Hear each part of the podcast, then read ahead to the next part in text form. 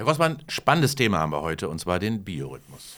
Ach, wir kümmern uns um die Aufzeichnung, wie oft Sie in den Bioladen einkaufen gehen? Oder nein? Nicht ganz. Es geht darum, wie Ihr Körper eigentlich tickt. Ach, dann horche ich jetzt mal in mich rein.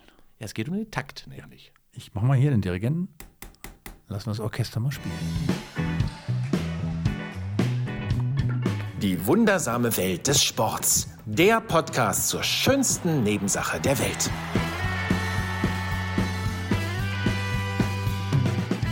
Es ist 11.28 Uhr und 47 Sekunden. Sie denken, jetzt kommt äh, die Hitparade mit Dieter Thomas Heck ähm, und äh, wir spielen jetzt den Jingle und die, den Trailer ein für die Hitparade. Aber nein, ich sage das mit der Uhrzeit und damit einen schönen guten Tag zu der wundersamen Welt des Sports, weil ich mit Professor Ingo Frohböse hier zusammensitze und ich weiß, dass äh, er einer der großen Verfechter ist der These, nicht nur der These, sondern auch des Faktes, dass der Mensch bestimmt ist von einer inneren Uhr, die äh, seinen Rhythmus vorgibt. Und wenn ich jetzt sage, Herr Professor, mal ganz am Anfang, wir haben jetzt 11.29 Uhr, 22 Sekunden, ich habe schon wieder ganz viel geredet und Sie noch nicht, das finde ich auch manchmal ganz schön, mhm. äh, dann würden Sie sagen, ist das eigentlich eine gute Zeit, um miteinander zu schwadronieren? Ja, das ist eine gute Zeit, weil wir natürlich Leistungszeitfenster haben und Ruhezeitfenster haben, auch im Alltag. Und wir sind jetzt in einer Zeit, wo wir Leistung erbringen können. Ah könnten. Ach so. Könnten. Aber ja. da ich ja weiß, dass Sie schon sehr lange wieder unterwegs sind und auf sind, äh, sind Sie ja schon quasi wieder in der Nachtzeit unterwegs. Ich reiß mich für Sie jetzt nochmal extra schön zusammen. Dankeschön. Ja, danke schön. Aber spannendes Thema, wie ich finde, weil das natürlich jetzt auch mit dem äh, zusammenhängt, was Sie jetzt gerade angedeutet haben. Also für jemanden, der nachts arbeitet, äh, so wie ich im Morgenmagazin äh, öfter mal, der weiß ja, dass, dass, ein, dass der Rhythmus, den man eigentlich normalerweise hat, von dem ja viele gar nicht wissen, ob sie einen haben und welchen sie haben, aber davon mal ganz abgesehen, aber mein Rhythmus äh, gestört wird durch äh, 14-tägige Wechsel in der ja. Aufstehzeit, Aufwachzeit und so weiter. Aber kommen wir vielleicht noch detailliert gleich mal zu. Mhm. Äh, wenn, wenn man über Biorhythmus redet, das machen ja viele. Ne? Ach, das ist ja ganz gegen meinen Biorhythmus und so. Wissen mhm. die Leute denn tatsächlich immer ganz genau, was das eigentlich bedeutet? Nein, das glaube ich nicht. Also grundsätzlich ist das in der Bevölkerung noch nie angekommen. Was ist eigentlich ein Biorhythmus? Äh, viele leben nämlich dagegen. Und das ist eines der Grundprobleme, dass sie ihren rhythmischen Bedürfnissen einfach nicht folgen. Nun muss man aber auch zur, ja, zur Bedeutung sagen des Biorhythmus, er ist auch lange nicht so richtig erforscht worden. Und vor allen Dingen haben wir auch lange bewusst weggedreckt, gerade durch die Arbeitskonstrukte, die wir so haben. Unsere gesellschaftlichen Rahmenbedingungen haben wir ihn gar nicht beachtet. Äh, wir machen die Nacht zum Tag. Wir haben überall Licht sodass wir äh, ständig damit konfrontiert werden, ja, es ist ja noch gar nicht dunkel geworden und so weiter und so fort. Sodass wir auch viele Dinge eben haben, die gegen unseren Biorhythmus sprechen, die wir aber als völlig normal empfinden und dementsprechend haben wir uns mit dieser Normalität des veränderten Biorhythmus offensichtlich, des Einfluss auf den Biorhythmus eigentlich schon abgefunden. Aber es ist auch ähm, noch gar nicht so lange wissenschaftlich ja hoch geachtet. Es ist erst vor einigen Jahren ein Nobelpreis dazu verliehen worden für die Chronobiologie, so heißt das, also mhm. Chronobiologie-Forschung. Und äh, dort hat wirklich mal nachgewiesen, was passiert eigentlich im Körper, welche Rhythmen werden eigentlich gesteuert, wo kommen die her, wo ist die Taktung, welche Taktgeber haben wir eigentlich im Organsystem. Ja, da muss man sagen, Wissenschaft hat sich auch sehr spät damit nur befasst, weil es auch sehr schwierig ist, das zu detektieren.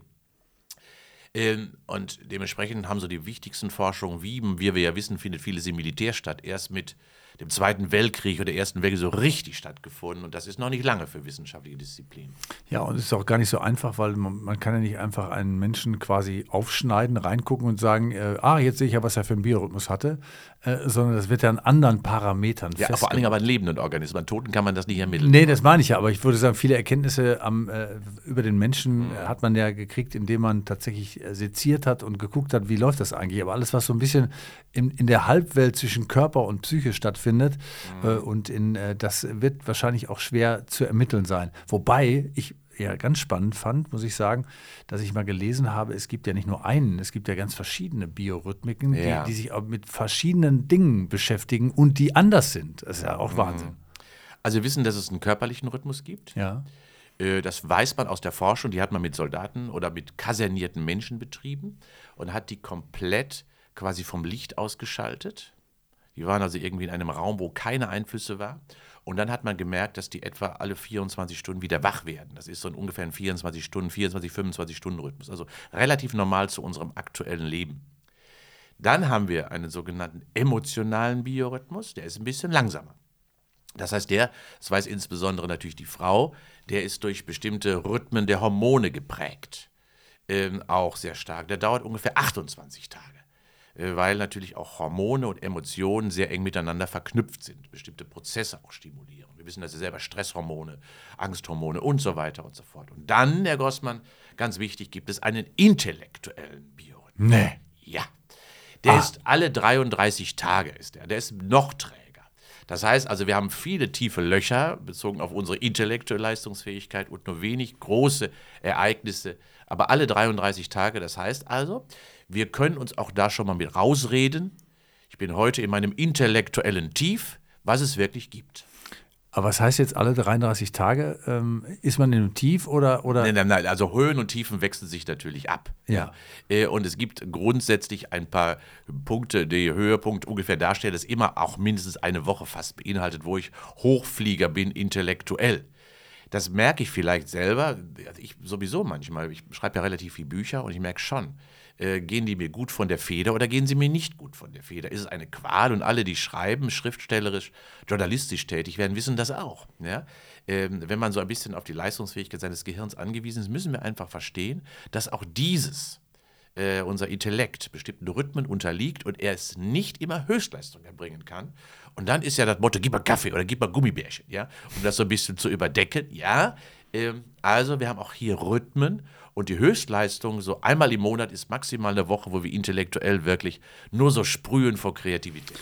Also interessant ist, und das können wir ja vielleicht schon mal festhalten, dass der Biorhythmus, wenn man ihn einfach nur Biorhythmus nennt, einfach viel zu allgemein ist, sondern wir müssten ja noch mal gucken, was Ja. beschäftigt uns jetzt gerade ähm, mit meinem Problem, das ich möglicherweise habe. Das ist nicht der reine Biorhythmus als Ganzes, sondern das sind die kleinen Teile, die manchmal dann nicht stimmen. Ja, und grundsätzlich kann man das viel kleinteiliger sogar sogar noch betrachten. Es hat in den 20er Jahren ähm, einen amerikanischen Forscher gegeben, der hat sich mit dem äh, Rhythmus des Tages auch beschäftigt. Also das sind nicht nur die großen Schwingungen von Tag und Nacht, von Leistungsfähigkeit zwischen 10 und 12 und von 16 bis 18 Uhr, die gibt es auch. Dann gibt es ja das Phänomen der Lerchen und Eulen, Frühaufsteher, Spätaufsteher, auch die haben ja einen anderen Rhythmus.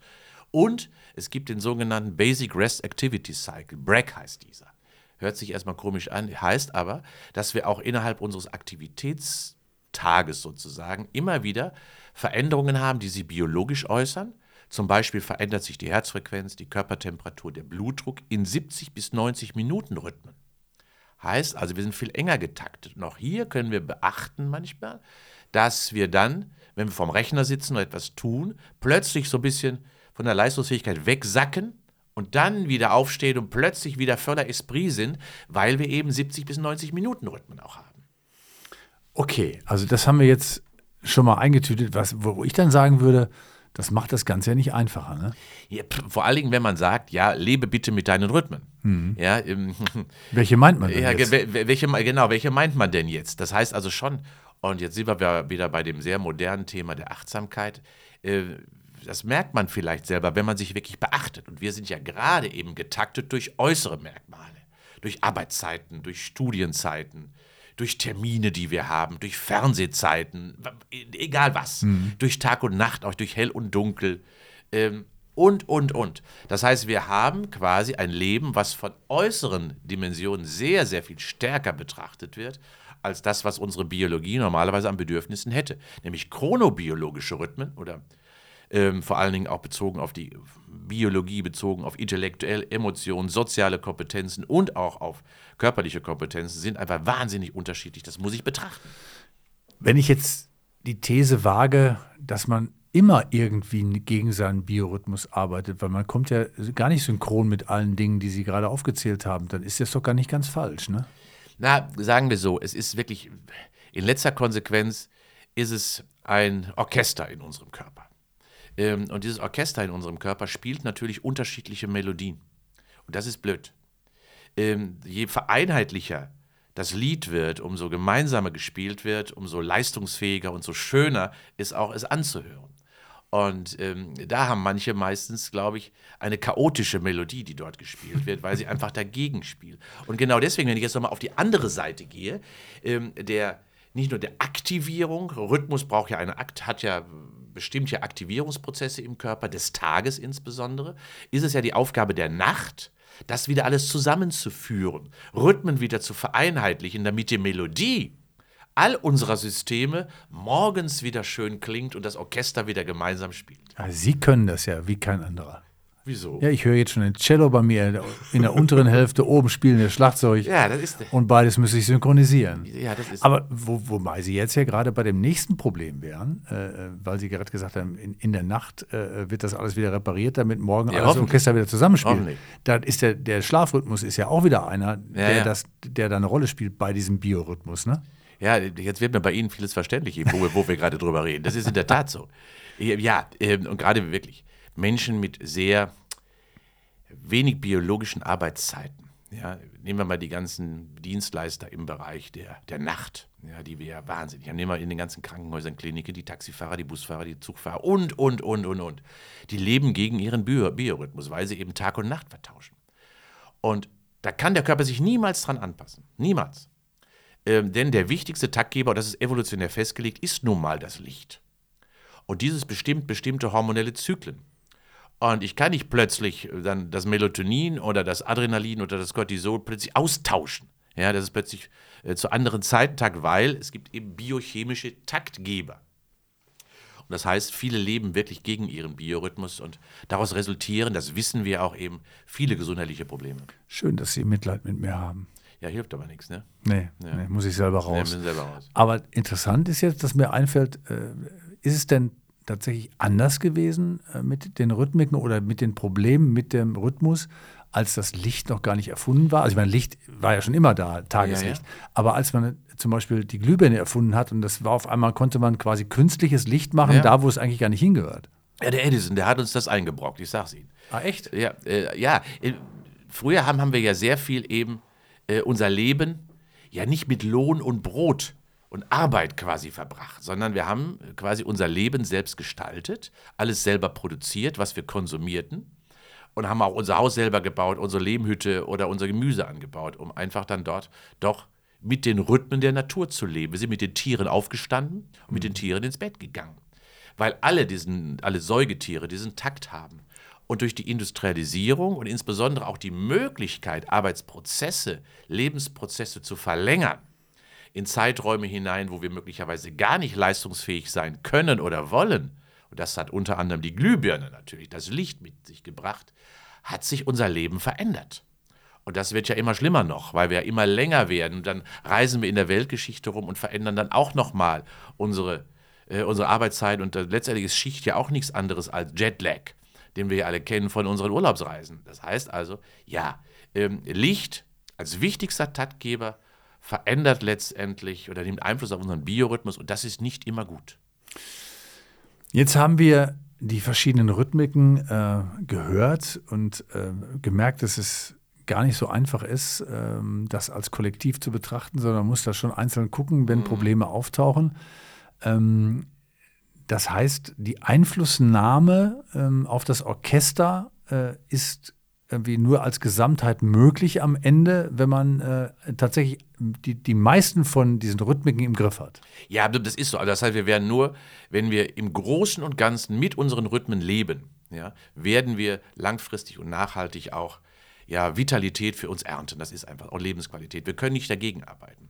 Äh, umso wichtiger ist es mir auch immer zu sagen, bitte beachtet das doch mehr. Wenn ihr müde seid, geht in die Falle. Ähm, arbeitet eben nach dem Rhythmus. Und wie würde mir auch das in anderen Konstrukten einfach mehr wünschen. Dass Schichtarbeit zum Beispiel, sie differenziert zwischen Lerchen und Eulen. Die einen fangen früher an als die anderen, weil die können es einfach.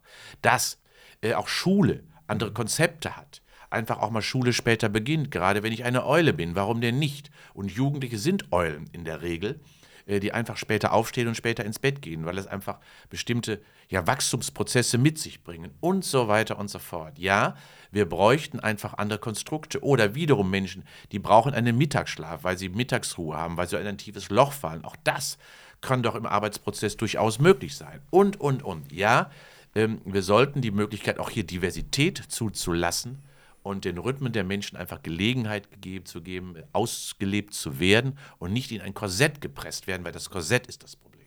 Bevor wir gleich auch zum Sport kommen, äh, Ja. was den Rhythmus angeht, den Biorhythmus, gibt es eigentlich ähm, Ärzte, Mediziner oder ähm, Fachkräfte, wo Menschen sich hinwenden können, um da mal die Frage zu stellen, wie ist eigentlich mein Biorhythmus? Habe ich da was falsch verstanden?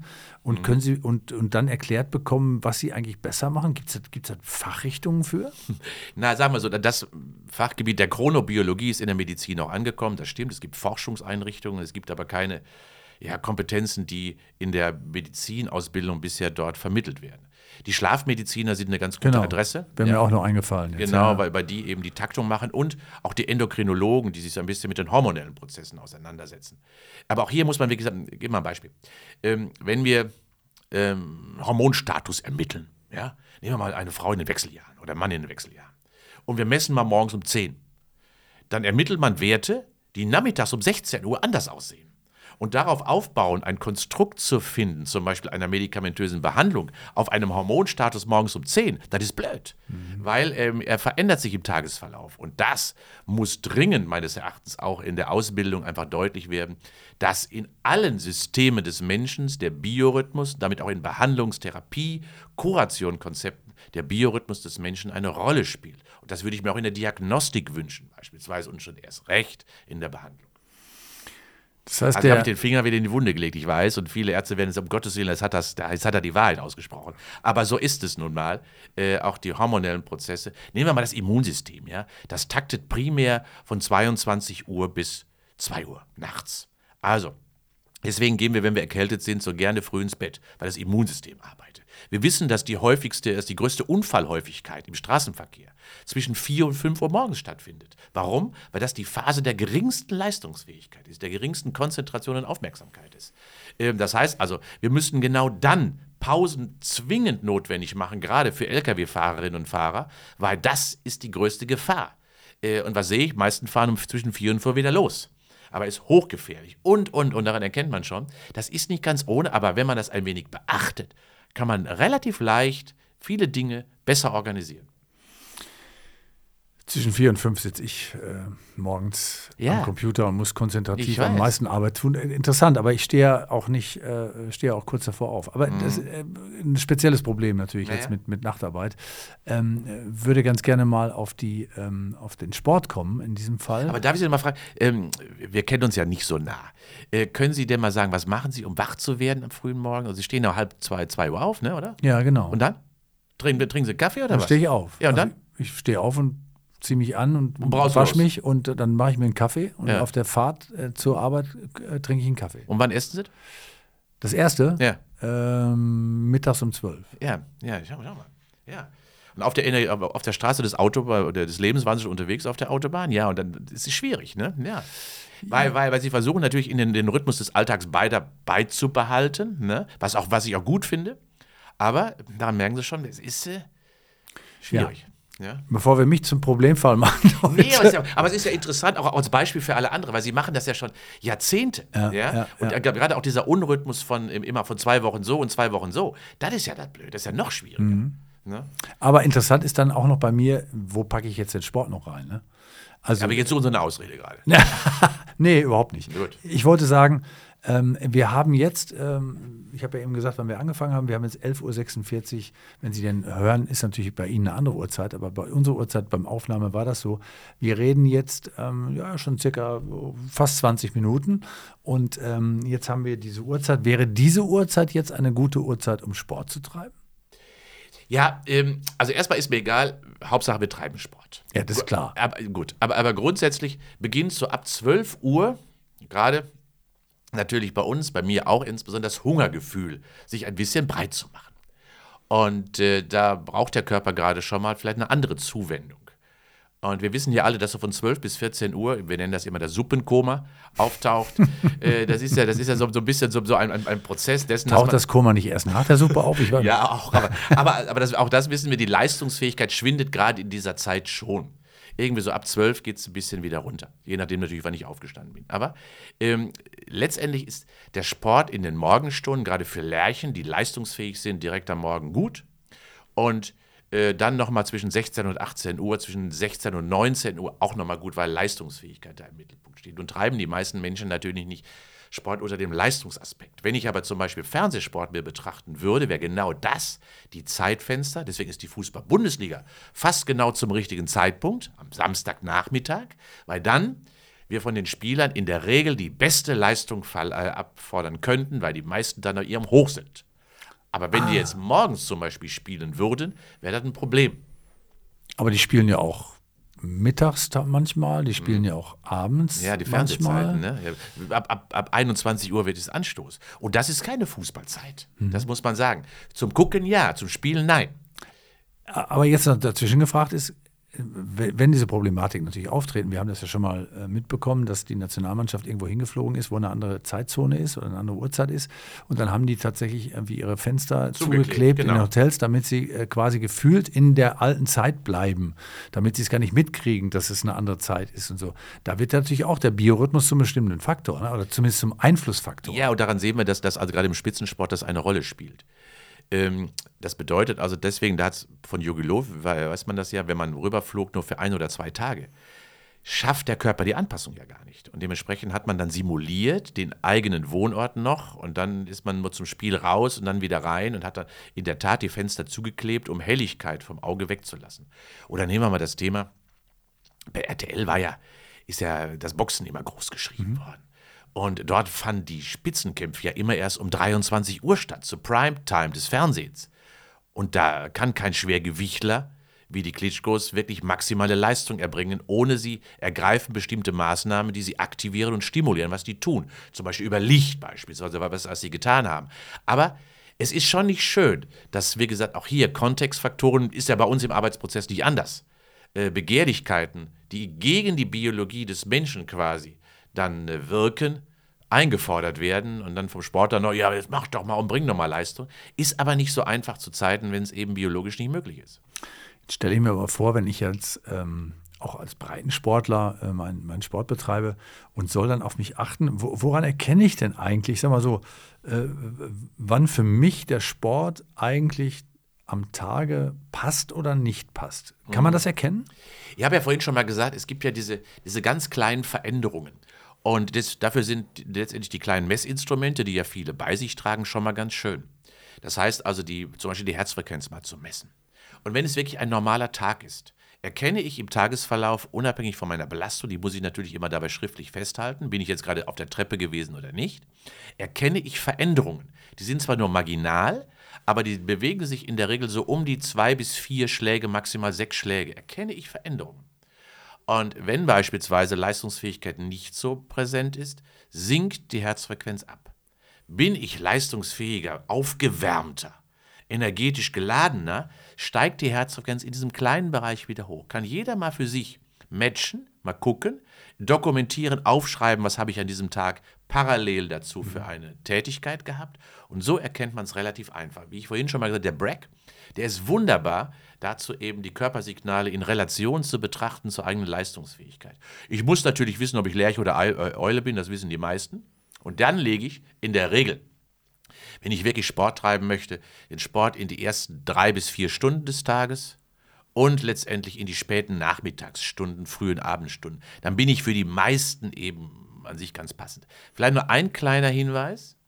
Es kommt natürlich darauf an, wie betreibe ich den Sport. Ich würde mir zum Beispiel, wenn ich die Möglichkeit hätte, immer Muskeltraining in den Morgen verlagern wollen. Warum? Weil auch das Muskeltraining Spuren hinterlässt. Es wirkt ja auf den Blutdruck. 24 Stunden mindestens ist er erhöht. Und Ausdauereinheiten, insbesondere wenn sie nicht intensiv sind, Intervall sind, High Intensity sind, eher in die Abendstunden, weil sie eher einen regenerativen Faktor haben. Runterkommen, entlastenden, entspannenden. Das schon mal so von der Systematik vielleicht für die, die sagen, okay, ich kann es mir frei einteilen.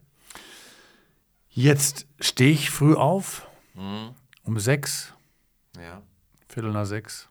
Und muss ich dann was essen eigentlich? Weil ich, wenn mein Körper mir dann sagt, ich habe eigentlich schon Hunger und jetzt wollte ich aber auch Sport treiben, da, da, kommen ja verschiedene Komponenten wieder zusammen. Sie verstehen, was ich meine. Die verschiedenen Rhythmiken äh, sind natürlich auch manchmal so, dass sie sich gegenseitig dann auch irgendwie abstoßen oder mhm. anziehen. ja, ich weiß, was, was Sie meinen. Ähm, also ich muss nichts essen. Ja, ich sollte aber, das wäre mein Wunsch, in den ersten zwei Stunden immer etwas konsumieren. Ja, weil der Körper braucht, gerade auch das Gehirn nach einer trockenen Nacht und insbesondere geht es erstmal um Flüssigkeit, mhm. die Flüssigkeit zurückzuführen. Das ist das Entscheidende, gerade am Morgen. Und da, äh, da reicht schon vielleicht so 0,3 bis 0,5 Liter am Morgen, muss schon früh getrunken werden, damit die Defizite der Nacht kompensiert werden, damit die Rhythmen auch wirklich und die Leistungsfähigkeit überhaupt wieder möglich wird.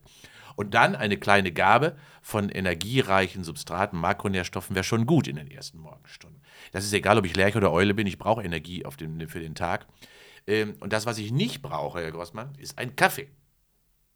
Ich weiß nicht, ob Sie das jetzt erstaunt. Danke. Äh, aber den brauche ich nicht am Morgen. Denn schauen Sie mal, wir haben ja vorhin, die Biorhythmen werden ja durch hormonelle Prozesse gesteuert. Und äh, es gibt ja das sogenannte gute Laune Wachmacherhormon, das ist das Cortisol. Und dieses Cortisol hat seinen Tiefpunkt in der Regel bei den meisten Menschen zwischen 3 und 4 Uhr nachts. Also niemals nachts streiten, weil da ist die Laune am schlechtesten. und da hat man auch die schlechtesten Gedanken, weil pff, die Euphorie ist weg. Ja, die Laune ist blöd. Also niemals drüber nachdenken, was da in der Nacht zwischen 3 und 4 ist, die Laune blöde. Deswegen sind die Katzen da auch wirklich immer alle schwarz oder grau. Aber mit dem Morgen, mit dem Morgenlicht steigt der Cortisolspiegel an. Und der lässt uns aufstehen. Wäre der nicht hoch, würden wir liegen bleiben der macht uns die gute Laune. Der ist aber so stark, dass wir uns wirklich aus dem Bett bewegen, mehr oder weniger schnell. Und dann brauchen wir keinen Kaffee. Der Kaffee ist nämlich in Bezug auf das Hormon wie ein Fliegenschiss, mehr nicht. So, so gering in seiner Wirkung. Wenn Sie also einen Kaffee brauchen, dann brauchen wir das in den Phasen des Tiefs. Also wenn Sie um 6 Uhr aufstehen, dann nehmen Sie einen um 11. Ja, also so als zweites Frühstück. Dann macht er wieder Sinn. Oder nehmen Sie es nach dem Mittagessen um dann den Körper nochmal hochzupuschen. Oder ich stelle mir einen Wecker und trinke den Kaffee vier Stunden eher, bevor ich aufstehe. ja, könnte man so machen, damit sie dann auch schon gut. Aber, aber Sie merken, äh, ja, ja. letztendlich der Einfluss, den wir meinen, das ist ein Einfluss, ist ein gelernter Einfluss. Hm. Wir brauchen es einfach, weil uns das Gute ist ein Ritual. Aber gegen die Hormone können wir nicht agieren. Hm. Und da hilft auch kein Kaffee, den wirklich hoch zu pushen oder wach zu machen. Nee, das ist ein, das ist Emotion. Ist auch eine gute Botschaft, glaube ich, dass man, ähm, dass man das Verhalten äh, auch erlernt, anpasst dann und äh, der Nutzen ganz oft äh, gegensätzlich ist. Vielleicht muss man es einfach mal probieren und sagen, ich lasse den Kaffee einfach mal weg, weil er nützt ja eigentlich eh nichts. Und vielleicht merkt man dann, okay, stimmt, da, ja. da passiert ja genau das Gleiche oder weniger oder mehr. Genau, also das heißt, da eben Hormone sind ja Überredungskünstler des Körpers. Die überreden den Körper etwas zu tun, was er von alleine nicht tun würde. Ja, also aufstehen zum Beispiel. Äh, und da, da dann Kaffee drauf zu trinken, das macht erstmal keinen Sinn, weil das Hormon sowieso so stark ist und mich aus dem Bett schmeißt. So, jetzt habe ich ähm, ein bisschen was gelernt über meinen Biorhythmus, äh, über die Tatsache, dass es ganz viele unterschiedliche kleine Rhythmiken gibt, die alle äh, zusammenspielen und dann ein Orchester ergeben, was ich sehr schön finde. Mhm. Das Bild nehme ich mir auf jeden Fall mit nach Hause. Und dann äh, noch die Frage, dass auch der Sport natürlich äh, in der Einsatzmöglichkeit des Tages sich am besten an dieser Biorhythmik anpasst und dass man das wahrscheinlich doch selber merkt, wann es einem gut tut und wann nicht. Ja, genau. Also das heißt wirklich, wir haben ja, wenn wir wirklich diese unterschiedlichen Typen, ganz grobe Typen, also Lerchen, Eulen und Normotypen. Wir haben natürlich die meisten der Bevölkerung, zwei Drittel sind Normotypen. Also das ist klassisch, die passen an sich zu unserer aktuellen Gesellschaft relativ gut.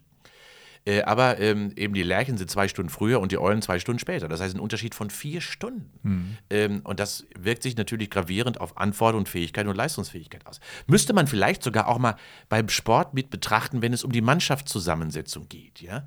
Ähm, denn auch da können wir von den Lerchen im 21 oder 22 Uhr Spiel vielleicht nicht mehr die optimale Leistung erwarten, im Vergleich dazu allerdings die Eulen wirklich auf ihrem Hoch sind äh, und dementsprechend wunderbar performen können. Also da kann man vielleicht auch biorhythmisch noch einiges für den Sport ableiten. Aber man kann den Biorhythmus nicht trainieren. Nein, der ist festgelegt, man kann ihn nicht verschieben, weil eben der ist evolutionär gegeben. Und nochmal, der wichtigste Taktgeber ist das Licht. Und da muss ich mir immer Gedanken machen, welchen Einfluss übt das Licht auf mich aus. Und jetzt gerade in Zeiten eben der äh, Digitalisierung, wo ich mich immer auch äh, künstlichem Licht sehr intensiv aussetze, selbst wenn ich zu Hause im Dunkeln auf der Couch liege, muss man sich immer darüber Gedanken machen, was heißt das eigentlich? Welchen Einfluss übt das Licht aus? Wie verändert es meine Rhythmik? Und das tut sie. Letzte Frage von mir, Herr Professor. Ähm, kann ich denn also sagen wir so, oder umgekehrt gefragt, wenn ich jetzt Sport treiben möchte und ich weiß, es geht gar nicht anders, ich muss gegen meine Rhythmik jetzt den Sport treiben, ist Mhm. Ja. es dann besser, es zu tun oder zu lassen? Na, sagen wir so, ähm, es ist besser, es zu tun erst einmal, aber ähm, Wachheit bringt ja auch Bewegungsqualität mit sich. Und wenn ich zum Beispiel Bewegungen ausführe, die ja sehr feinfühlig sind, wo ich Technik lerne, wo ich also herangehe, etwas Feines zu erarbeiten, dann, wenn ich gegen meinen Rhythmus arbeite, leidet meine Koordination. Und das bedeutet also zum Beispiel das Erlernen von Techniken, nehmen wir mal einen, Te einen Tennisschlag oder einen Golfschwung oder ähnliche Dinge oder eine Tonübung, macht immer nur dann Sinn, wenn ich kognitiv, emotional auch bereit bin dazu. Ansonsten quäle ich mich. Okay, dann ähm, habe ich jetzt noch was gelernt, das Licht, ne? Ähm, Ich, ich mach mal das Licht Machen Sie es aus? Ja, Ja. Sekunde. So, jetzt sind wir im Dunkeln. Ja. Fühlen Sie sich jetzt gut? Nein, es ist gegen meine Leistung, Herr Grossmann. Stimmt, Sie sind in der Ich Hochphase. bin in der Hochphase. Ja, ich schlafe es wieder an. Ja, danke.